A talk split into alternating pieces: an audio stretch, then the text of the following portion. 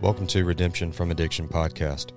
This podcast is a Christian ministry aimed at helping people overcome their addiction by sharing personal testimonies about their journey. The testimonies shared have a common theme, and that is how Jesus Christ touched their lives and walked them through the entire process, and is still walking with them today. I hope that you will be touched by these stories and you'll take the next step and invite Jesus into your life and let Him redeem you from the strongholds of addiction.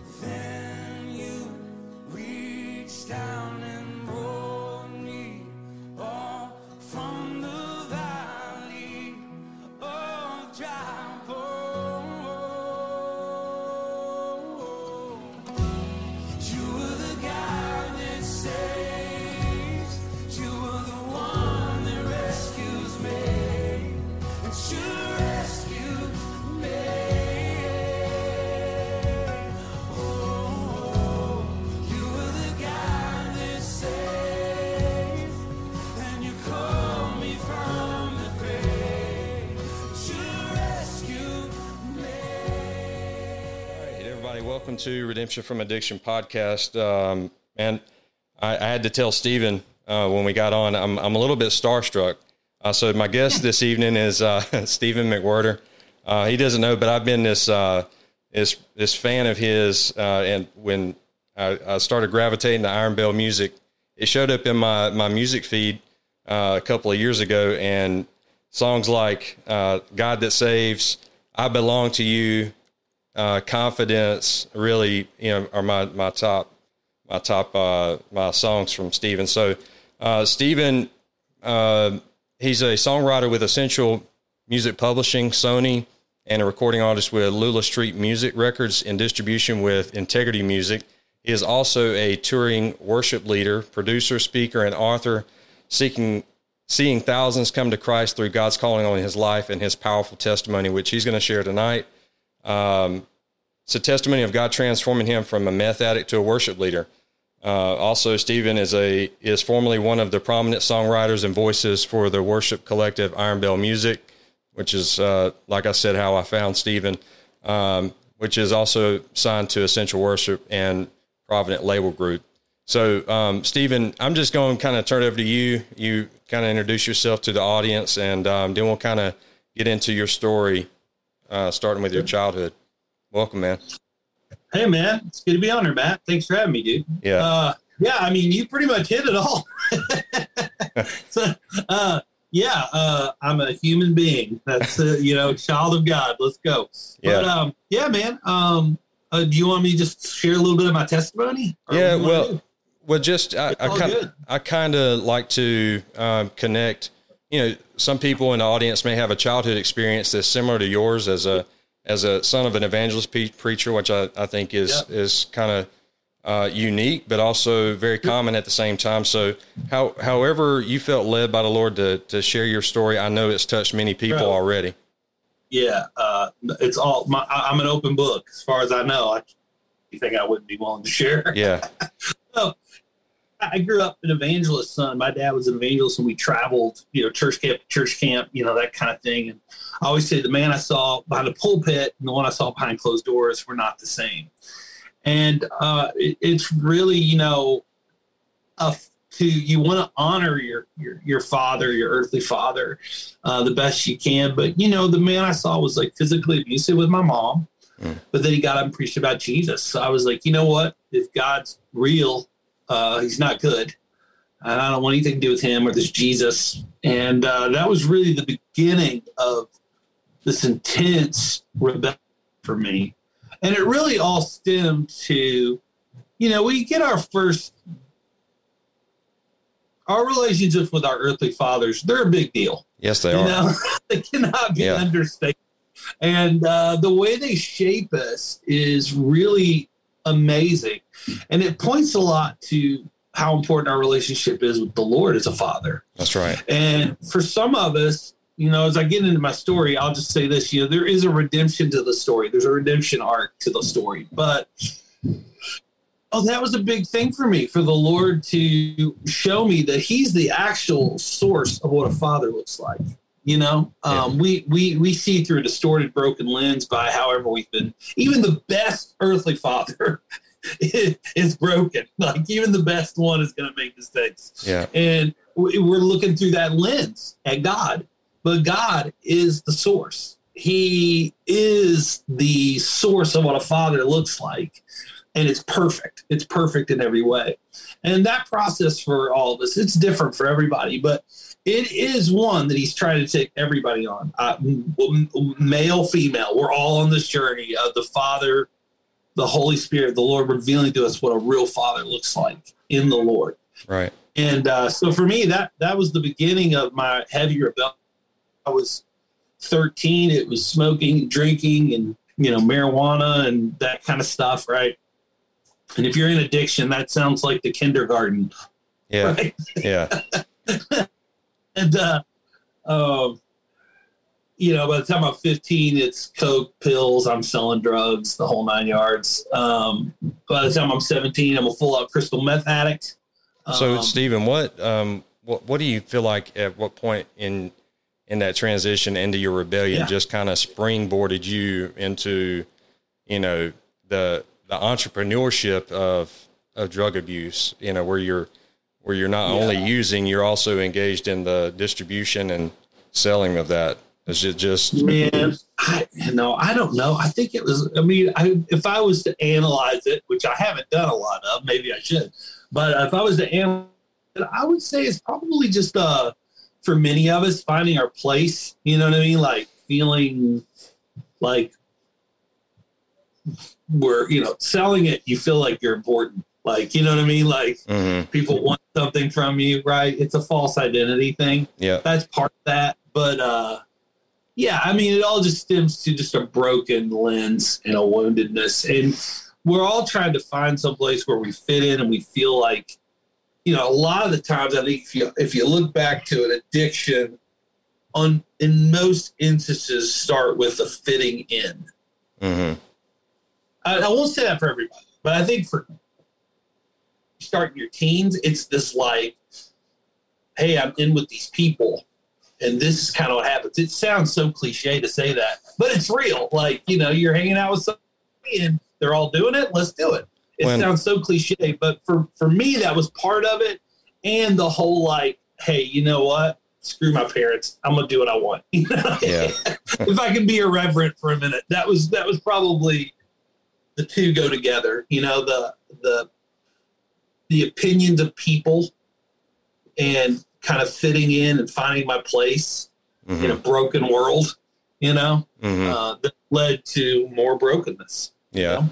And I think, like you said, Stephen, it's, um, you almost associated the addictive behavior with the people that you surrounded yourself with to, you know, show me your friends, I'll show you your future kind of thing. Oh, it's real, man. It is so real. Yeah. And, you know, when I got saved, most of those people disappeared. As much as I wanted to see them you know, get saved or be, you know, so some of them did get saved, some of them did, but right. you know, there was a lot of people who just disappeared. Right. And that's, you know, comes with it.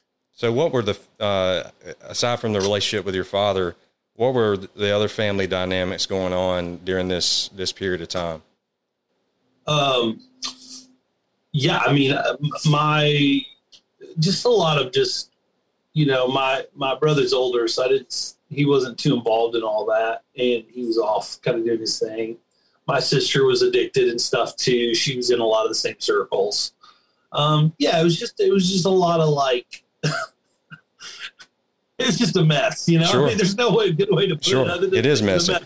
And it is a total mess. And I think there's a lot of like denial there where nobody wanted to address the elephant in the room. Right. You know? Um, uh, I did. I wanted to address it. I always wanted to address it. You know, shove it in people's face. But that's part of being a rebellious kid, being wounded and going through that garbage. You know. Um, but you know, again, later on, I, uh, even when I was, you know, starting in meth, all this stuff, I hated Christianity. Like I've said in my testimony, you know, I I was the guy that would cuss you out or knock you out if you mentioned Jesus around me. Yeah. And a lot of it stemmed back to what I saw growing up. Yeah. Well, you, your earthly father, you associate, there was an association, you know, identity issue there too, right? So, um, sure. kind of talk about a little bit, Stephen, if you will, um, Yeah. those the depth of your addiction to meth during that five year span, um, like the worst of the worst, like you you you hit rock bottom at some point. So kind of describe that a little bit. I mean, I hit rock bottom long before I got saved. It, Yeah. it was just, uh, you know, I, I remember using almost every day, weighing about 100 pounds, Mm. uh, being up for four or five days straight, having the conversation with yourself where you're like, I'm going to die young from this, but I'm not going to quit because this, like, really coming to terms with that. You don't get much, you don't get much further down than that. Um, it was it was a mess. It was a dark, dark place. And yeah, so I mean that that was that was really it. You just kind of you kind of isolate yourself from everybody, especially like on meth. You just you just get all people that are doing it. You're just away. You know what I mean? You're Yeah. on your own planet. You know what I mean? Uh, very very dark. And again, the whole being up for four day, four or five days straight, and I remember being in my car and thinking to myself, "Hey, not even out loud, but that very unsettling internal conversation where you're like, you're going to die young, but you're not going to quit." So you come to terms with it. Mhm. That's pretty pretty dark. Yeah. And I, I've heard some of your other testimonies, Stephen, where you say, um, and some of some of the ones that I've seen, you know, you're pretty emotional, and rightfully so. Where you said, "I remember coming to a point in my relationship with this addiction to meth that I was gonna die, and I remembered that I was okay with it."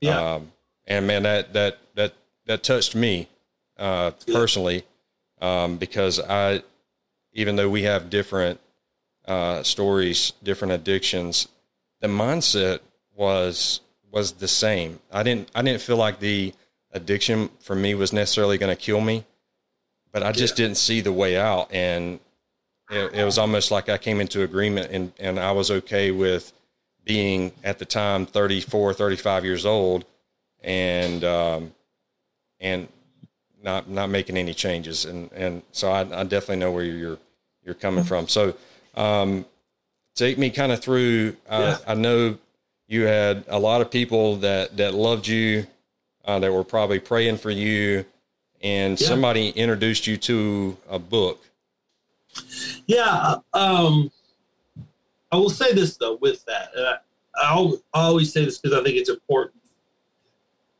Every testimony of somebody getting saved is also a testimony of prayer. Somebody was praying for that person. that's right maybe it was even before they were born. you know what I mean? Like people have been praying, and um, there there's real power in it. You There know, is. like there's real power in people interceding on behalf of someone.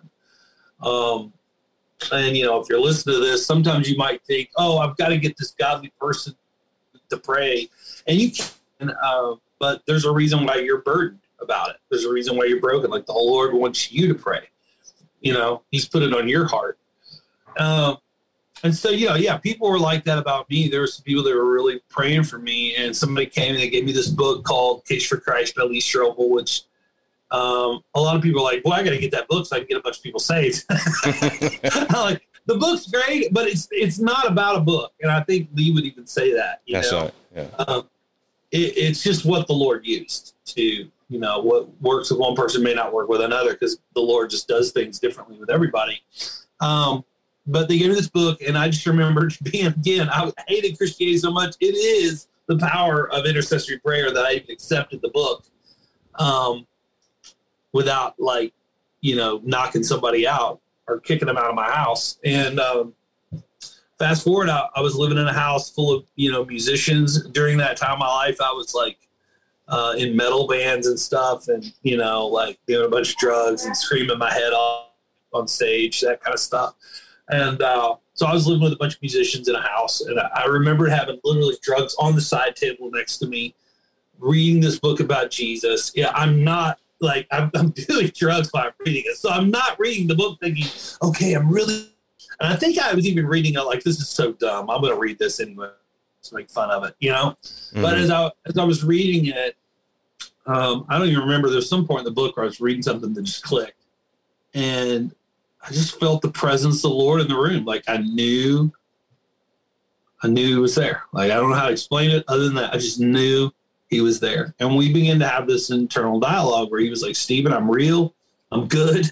I have a purpose for your life. What are you going to do about it? And I always jokingly say that because it'll sound like trite phrases that you've heard a million times, but you know, they're they're they're core things. Like I said, you know, the goodness of God was such a wounded place for me. Like the idea that God was good with what I saw mm-hmm. was like a, a hot button for me.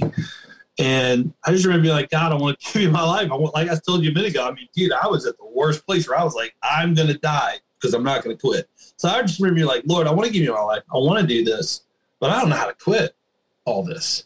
I mean, 11 years of addiction. Um, my whole life's built around this. I don't know who I am, you know. Um, without it, I couldn't remember what it was like to be a little kid and not need something to make me feel good, you yeah. know, and make me feel happy. I can't, I couldn't remember what it was like to be just to be. Yeah. And um, just, I just remember saying, God, I, I want to, but I can't. And I just remember the Holy Spirit, like being like, hey, you won't do it, I'll do it. Mm. And uh, that was it, man. I mean, like, when people say amen, it really is like I agree. Like I agree with something. Yeah. Um, when we say amen, we're agreeing with something somebody said. In in John, the Gospel of John, Jesus says the only work that the Father asks of you is to believe. To believe what God says, like to really agree with it, like to like I would always say, you know, to agree, like I believe I'm breathing air right now. Like I believe that, know that. When you agree with something that God's spoken to you or said over your life, it like takes tangible shape. And I believed in a way that I it's just like it was just reality to me. There was no getting out of it. Fell to my knees, gave my life to Jesus that night in that room. Went from literally quit everything overnight, which is insane. Mm-hmm. And I, a lot of people, dude, I've been telling this story for a long time and um, I've told it at a lot of addiction recovery events. Mm-hmm. I've told it on a lot of podcasts, a lot of radio shows, a lot of everything. And the one thing I always say, because in addiction recovery, you always have somebody that'll say, You can't say that, man. It, it takes time with some people, and blah, blah, blah. It is what it is. That's what the Lord did with me. But I always say this too.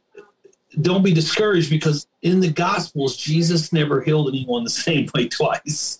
Yeah. uh, and every story has a purpose. Your story is important. The lord's going to use it. And don't be discouraged if it took three times because you got there. And there's somebody out there that has done that and they need to know who the lord is. He's got a grace and doesn't give up on us.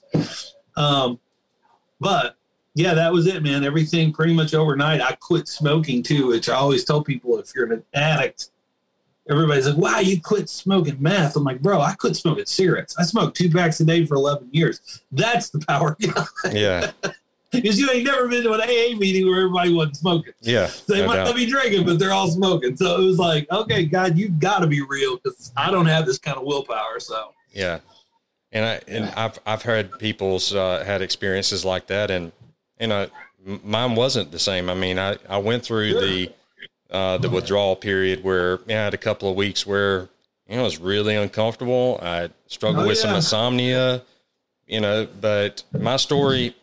Oh, hey, I, I, I struggled with physical the physical repercussions of mm-hmm. quitting immediately. Um, yeah, I mean it was like lockdown for a little bit, mm-hmm. but yeah. I've and, I've heard stories of people who you know, they they were completely healed and delivered all all in the same route. I mean, yeah, uh, good for them. Hey, I believe. And listen, God's real, no doubt. So don't put it in a box. Don't put it in a box where you're like that doesn't align with this or with that. He's God. He's, he's, his ways are higher than our ways, and He's real. Yeah. So Stephen, um, aside from your, so what what took you kind of into you know the post uh, recovery years and you know kind of lead me up to where you're at now because I know you've transitioned out of Iron Bell and you're you're um, with a you have a partnership at least. I, I don't recall the guy's name. Clayborn. Yeah, Jason Clayborn, yeah, he uh, is nominated for eight Stellar Awards right now Wow. in gospel music. He is a he's a very talented guy. He is uh, very big in the gospel world, and uh, yeah, that's a whole other thing. But um, Yeah. So what Yeah, kind of what what took you from recovery to worship leader to you know kind of your your recovery story? no, yeah, yeah, no, it's all good. I got.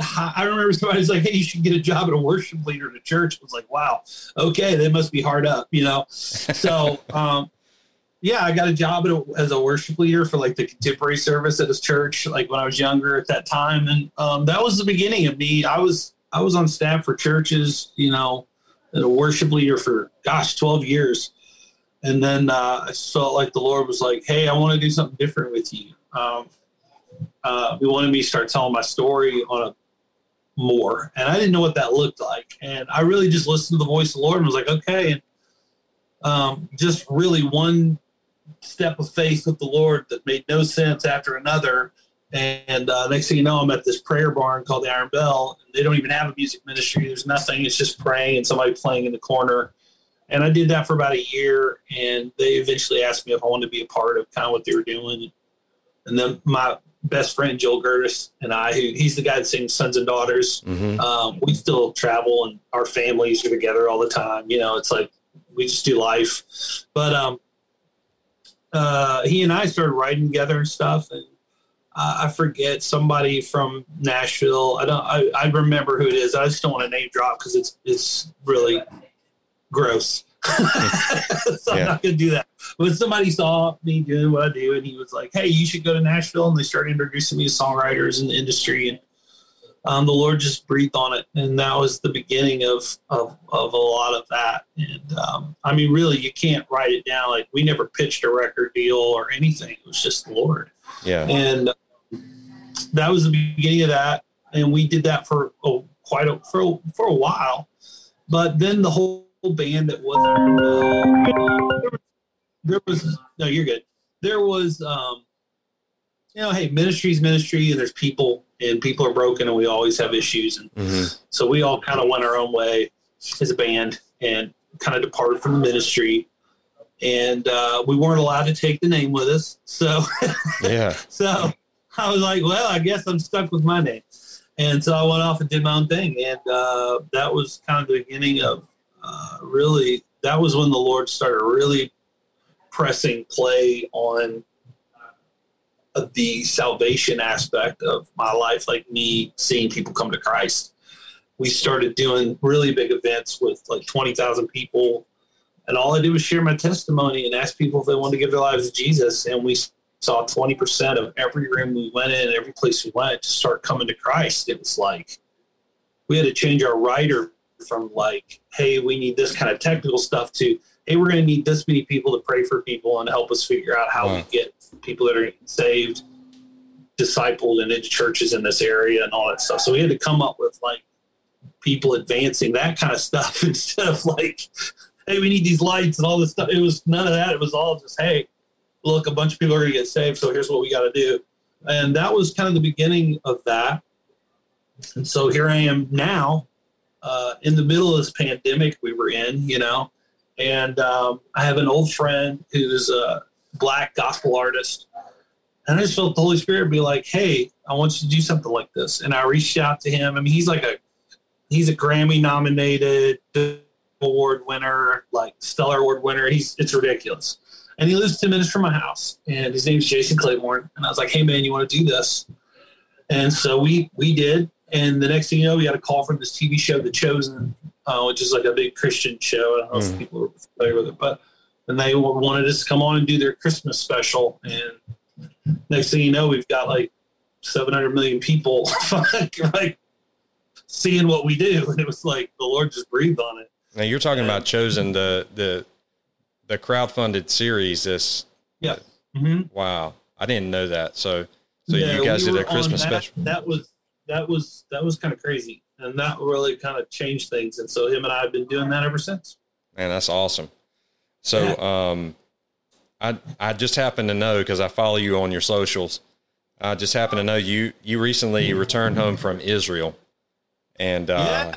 dude, Awesome. so I I I realize, and I've never been, but I realize that when people have have been to Israel, it's life changing, and I'm fortunate enough to kind of get some of your feedback as to what that experience was like because I um I would love to uh, visit myself one day. So um yeah, yeah dude.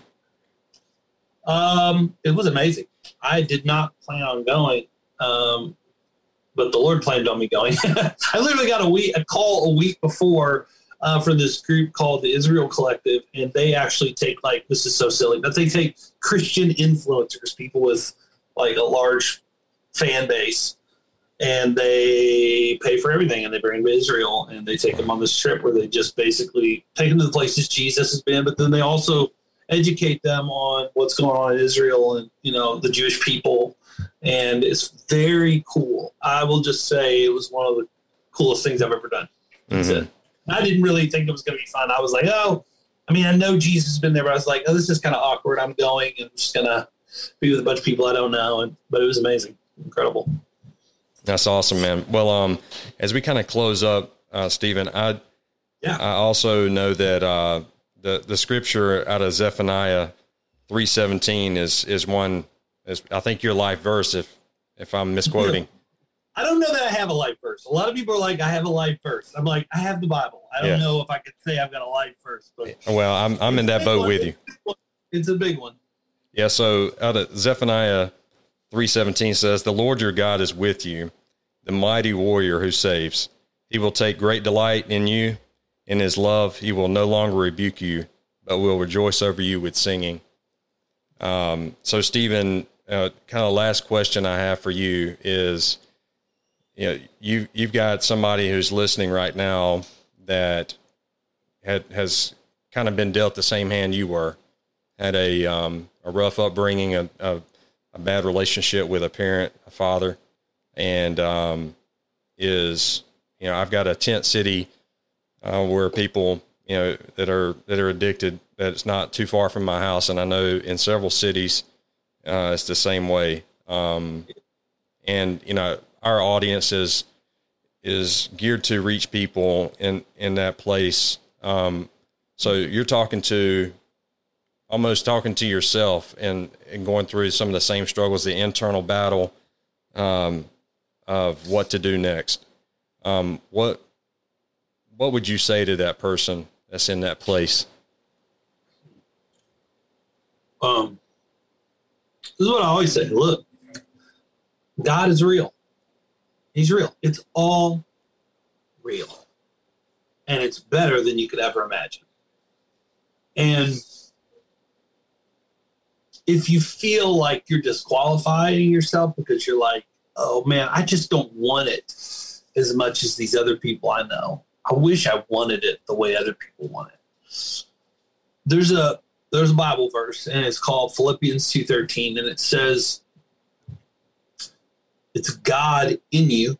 So once you give your life to Jesus, right, it's God in you giving you the desire and the power to do the things that please Him. Many of us think, okay, now I'm saved, or I'm not saved yet, and I just want to want it more, right? But the most honest thing you could pray right now is, God, I want to want you. mm-hmm. like, I want to want you. That's I good. don't right now, but I want to want you. It's as honest of a prayer as you can get, man. And it's probably one you might not stop praying in your life because things are going to creep up and they're going to start pulling your desires in different directions. Mm-hmm. And the most honest thing you can do is just stop and say, God, I want to want you more than I do. And that that that scripture, Philippians two thirteen, is so drenched with grace because it says He gives you the want to that you don't have yet. Yeah. he gives you the desire you don't have yet. And I think so. That, again, the only work the Father asks you in John is to believe, to believe Him, take Him at His word. Yeah.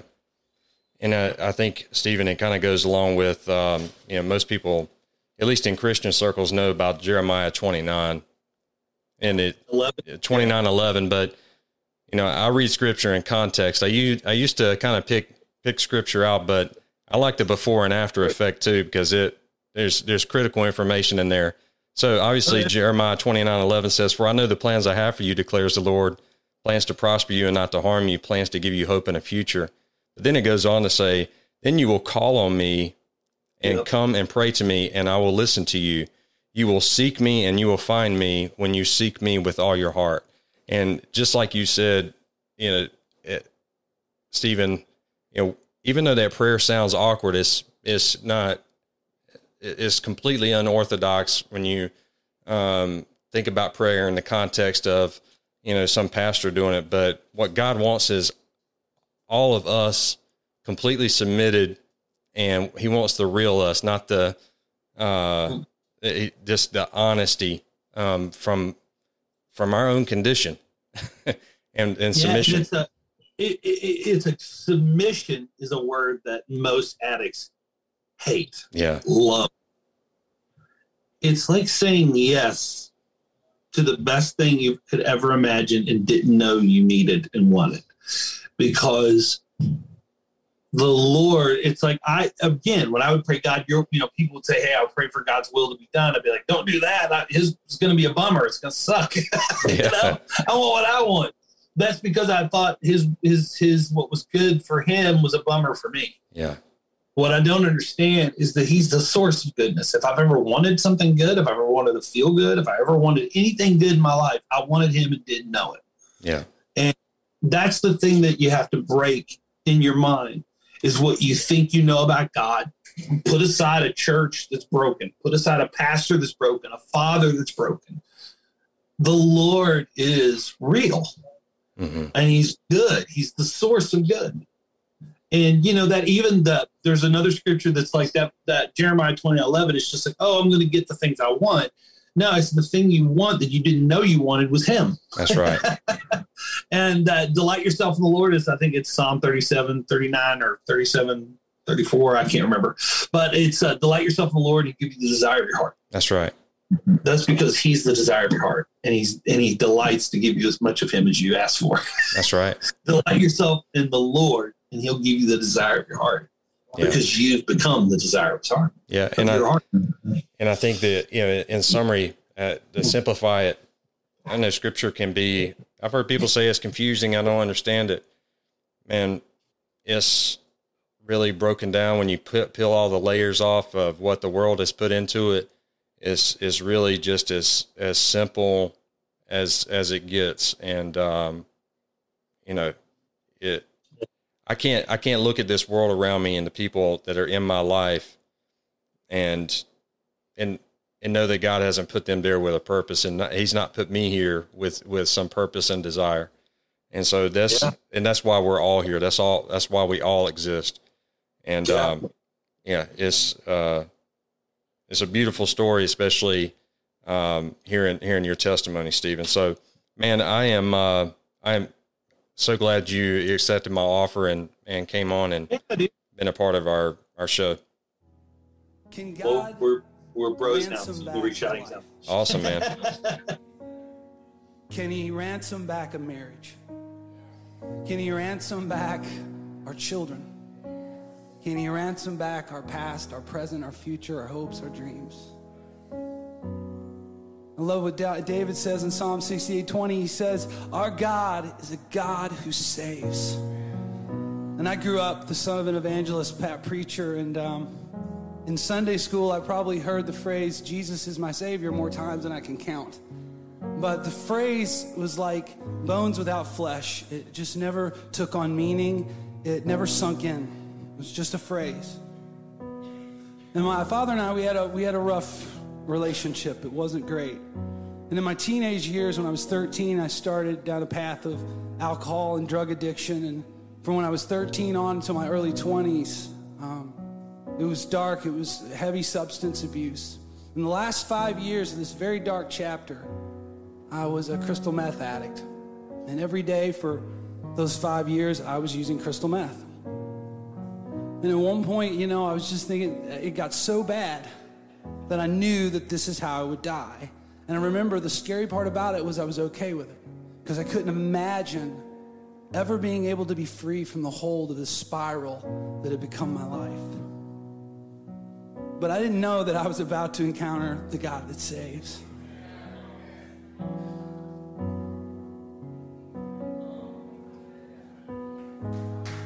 So, it's good.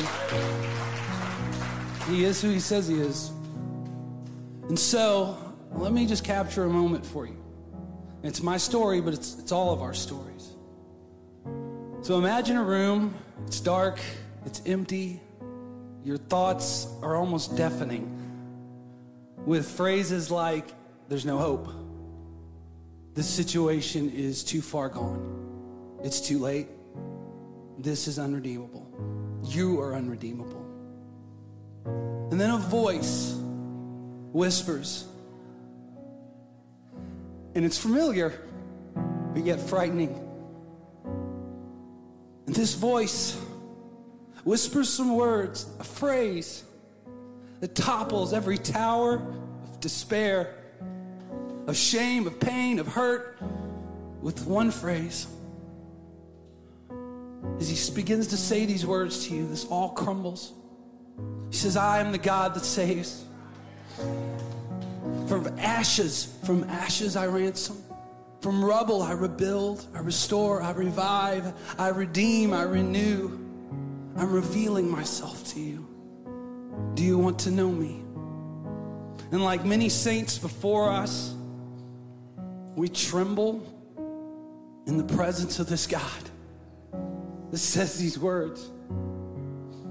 And we say, God, I want to know you. I don't know how to let go of all this. I don't know how to be anything else. I don't know how to let go of the hurt, the hopelessness, the destruction. This situation is gone. It's too much, Lord. I don't know how to let go of this life, this world that I've let surround me like a lifeless tomb, Lord. I don't know how to do it. And then the voice that spoke stars and mountains and all things into being says, You don't have to, because I will.